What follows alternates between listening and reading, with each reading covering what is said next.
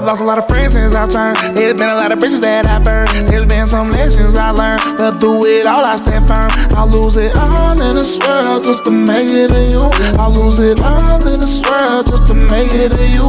I may not ever have a drop top, may never have a Rolex my watch, may never have a billboard top spot. I lose everything that I got. I'll lose it all in this world just to make it to you. I'll lose it all in this world just to make it to you. If you enjoyed that intro song, it's called Lose It All by Bryson Gray featuring Tyson James. They're both two up and coming, talented Christian conservative hip hop artists. They seem like they're always charting well, whether it's album or songs on YouTube, Amazon, iTunes, and that's dealing with censorship for their message. They're independent artists, so you know you're always getting the truth. Again, they're really talented artists. I can't recommend them enough. Uh, go check them out. Bryson Gray and Tyson James. Hey everyone, really appreciate you joining me again here for part two of Communism's Dance with the Devil. If you have not listened to part one, I encourage you to go back and take a look at it as it sets the stage for where we're going with things today. Today we're going to be talking more about the devious side of Karl Marx.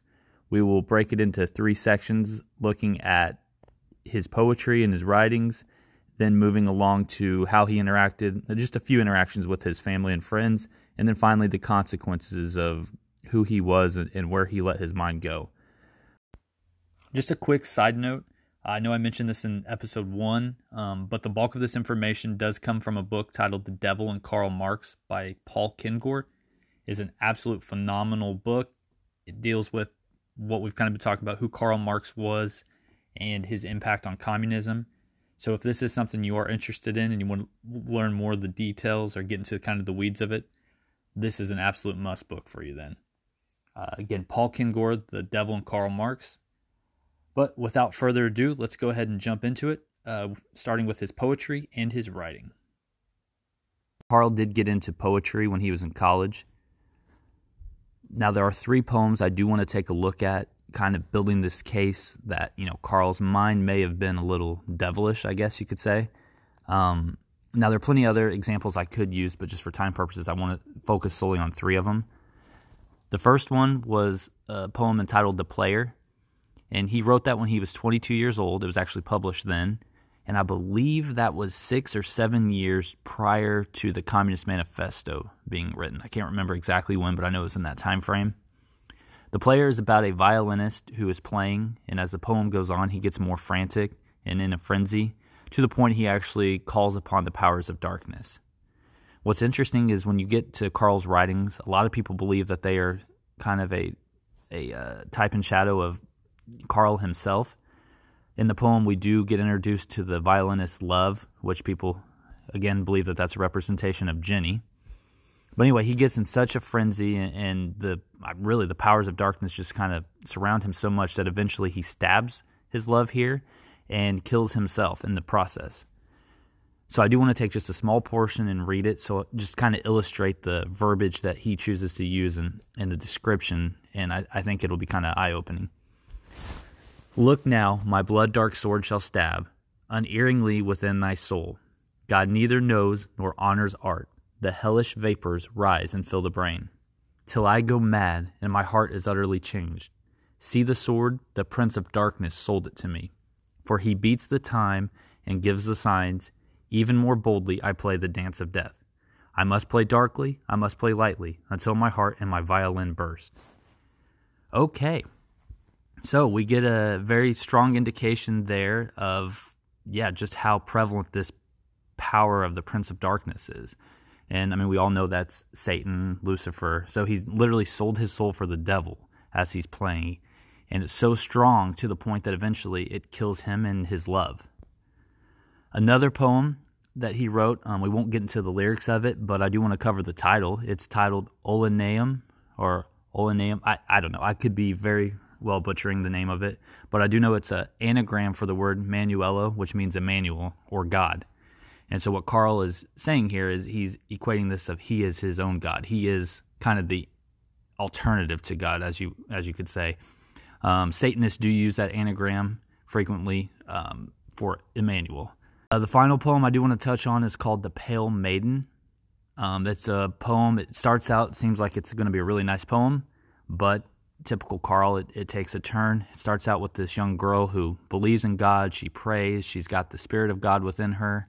Um, but as the poem progresses, she falls in love with a guy who leaves to go off to war.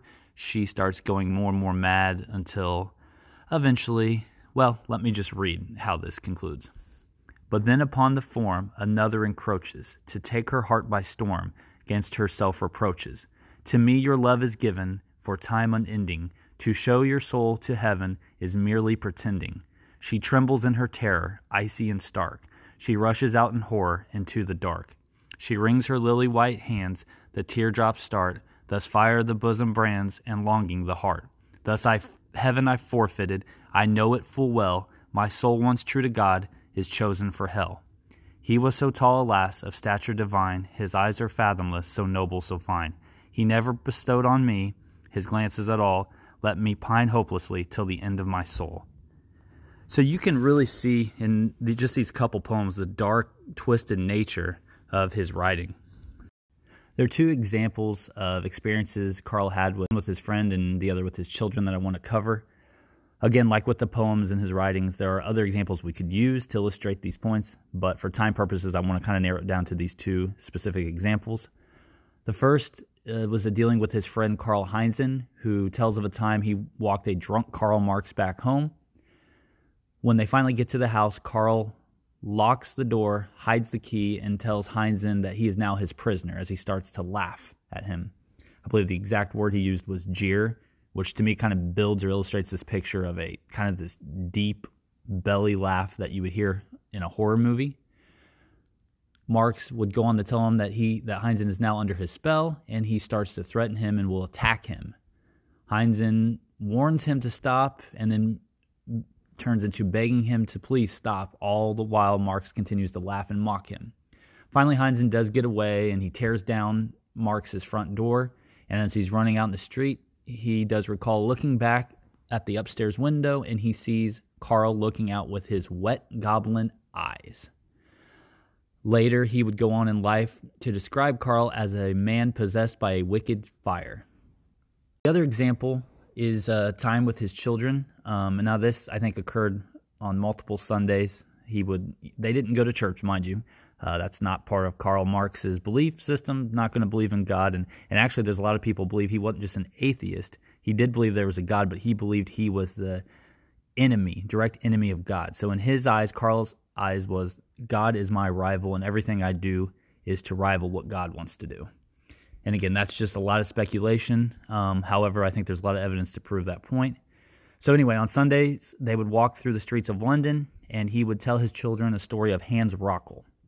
Now, Hans Röckle was a toy maker um, that had this uh, beautiful shop and where there he made castles, dolls, kings, knights, you name it, he could build it. He was just a magnificent toy maker. He was also a magician.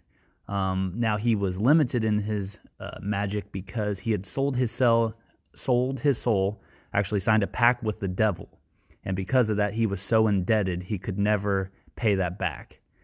And um, his children go on to describe this story as making their hair stand on ends up until this point, we've kind of discussed the characteristic nature of who Karl Marx was and just kind of the worthless loser that he was.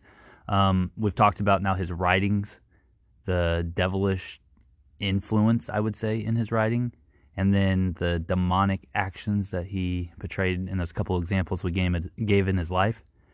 Now I want to kind of turn to what I believe are the consequences of that lifestyle and the direct impact it had on his family. Karl would lose two children, one at the age of one and the other at the age of eight, uh, both due to the living conditions that he supplied for his family and the lack of medical care. His wife would tell him at one point that she would rather be dead than be stuck in the misery she was. So, you, right there off the bat, you kind of see that death, the spirit of death, is kind of hovering over this family, and, and definitely the misery certainly influencing them. But I really want to turn to two examples that his of his daughter's life and how their lives ended. It's uh, I don't want to say fascinating because it's really it's just tragic, is what it is. Um, it, there was a poem that we didn't discuss where it talks about characters ended their life with a suicide pact, And that's literally how the poem ends is that they die together in each other's arms. Well, Marx had a daughter named Eleanor who married a man named Edward. Now, like Karl, Edward was worthless. He was egotistical, hot headed. He was just a loser. He didn't provide for his family. He too was a mooch. In fact, he actually borrowed money from Freddie. If you remember from the first episode, Freddie was Karl's illegitimate son. Well, Edward borrowed from him and never paid him back. He was constantly sleeping around with other women to the point that Eleanor tried to commit suicide with opium, but she was unsuccessful. Well, being the true lover that he was, he convinced her that she should try again and that with the promise that he would it would be a joint suicide together and they would die in each other's arms. So, together on March 31st, 1898, the two of them took the poison and died in each other's arms. Actually, that's not quite how it ends because she took the poison. However, he, being the despicable, really evil guy that he was, did not take it. Instead, he ran off with his 22 year old girlfriend, taking all of Eleanor's inheritance and possessions. Now, Karl's other daughter, Laura, and her husband, Paul, did they too signed a suicide death pact together. And in 1911, with the injection of potassium cyanide, they committed joint suicide. So they actually did go through with it. Vladimir Lenin, who would become the leader of the Communist Party in Russia, would actually attend and speak at Laura and Paul's funeral. Again, I don't want to use the word fascinating because it's it's just so tragic, and it could have been avoided. It was. I really believe this all fell. I mean, we all have personal responsibility, but it just it has to fall. At, uh, some of it has to fall at the feet of Karl Marx and the lifestyle he lived, and it was just this spirit of death from the really the spirit of darkness that he he danced with that it it it bit his family in a very tragic way. Before I conclude, I want to just briefly touch on uh, Karl Marx's partner in crime, Friedrich Engels. Uh, like Karl, he grew up in a Christian home, but unlike Karl, Engels really believed in Christianity. He really believed that to be the true religion. However, as he got older, he started questioning. And uh, what's really tragic is his family was kind of lukewarm in their faith, and, and those around him were lukewarm. They, uh, I think, they believed in it, but they didn't have any natural they couldn't reason their faith. And so when Engels cried out and said, I want to believe, I'm praying to continue to believe in this, he had no answers and no one could provide that. And so I think it's important to know this is why we can't just afford to be lukewarm Christians because it's not just our own lives. We don't know those around us that that impacts and what, what difference that could make for them.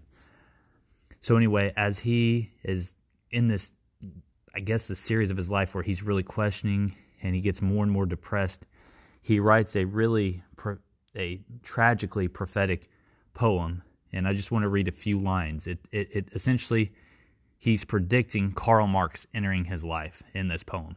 If if you read what he wrote and you know what takes place in his life, I mean that's what it is. He's predicting Karl Marx's entrance into his life. So I just want to conclude with just a little stanzas of a poem he wrote. Who chases after his tracks with reckless rage? A man from Trier, a remarkable monster. He neither walks nor hops, but springs upon his heels, and stretches high his arms into the air in anger, as though his wrath would seize at once the mighty canopy of heaven and tear it to the earth. With clenched and threatening fist he rages without rest, as though ten thousand devils have seized him by the hair. It is interesting to note that Karl Marx was from Trier, that is the hometown he was from.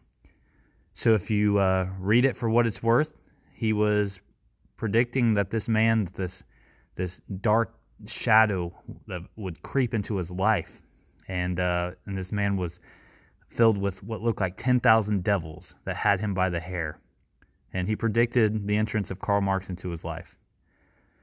Again, tragic doesn't even begin to describe it. I really appreciate you guys taking the time to listen to this uh, these two part series on Karl Marx and who he was. I hope we've really kind of developed his character and, and kind of the effects it had on his life. Uh, from here, I want to to move forward and just kind of briefly touch on his views on on society and what Marxism actually is, and then eventually, you know, what communist communism has looked like so far. I'm not going to bore you with a whole bunch of details. I just want to give you just small facts that can kind of make sense of you know the world today and the influence Karl Marx had on it. So, again, I really appreciate you guys joining with me. Thank you again for your support, and I look forward to being with you guys soon.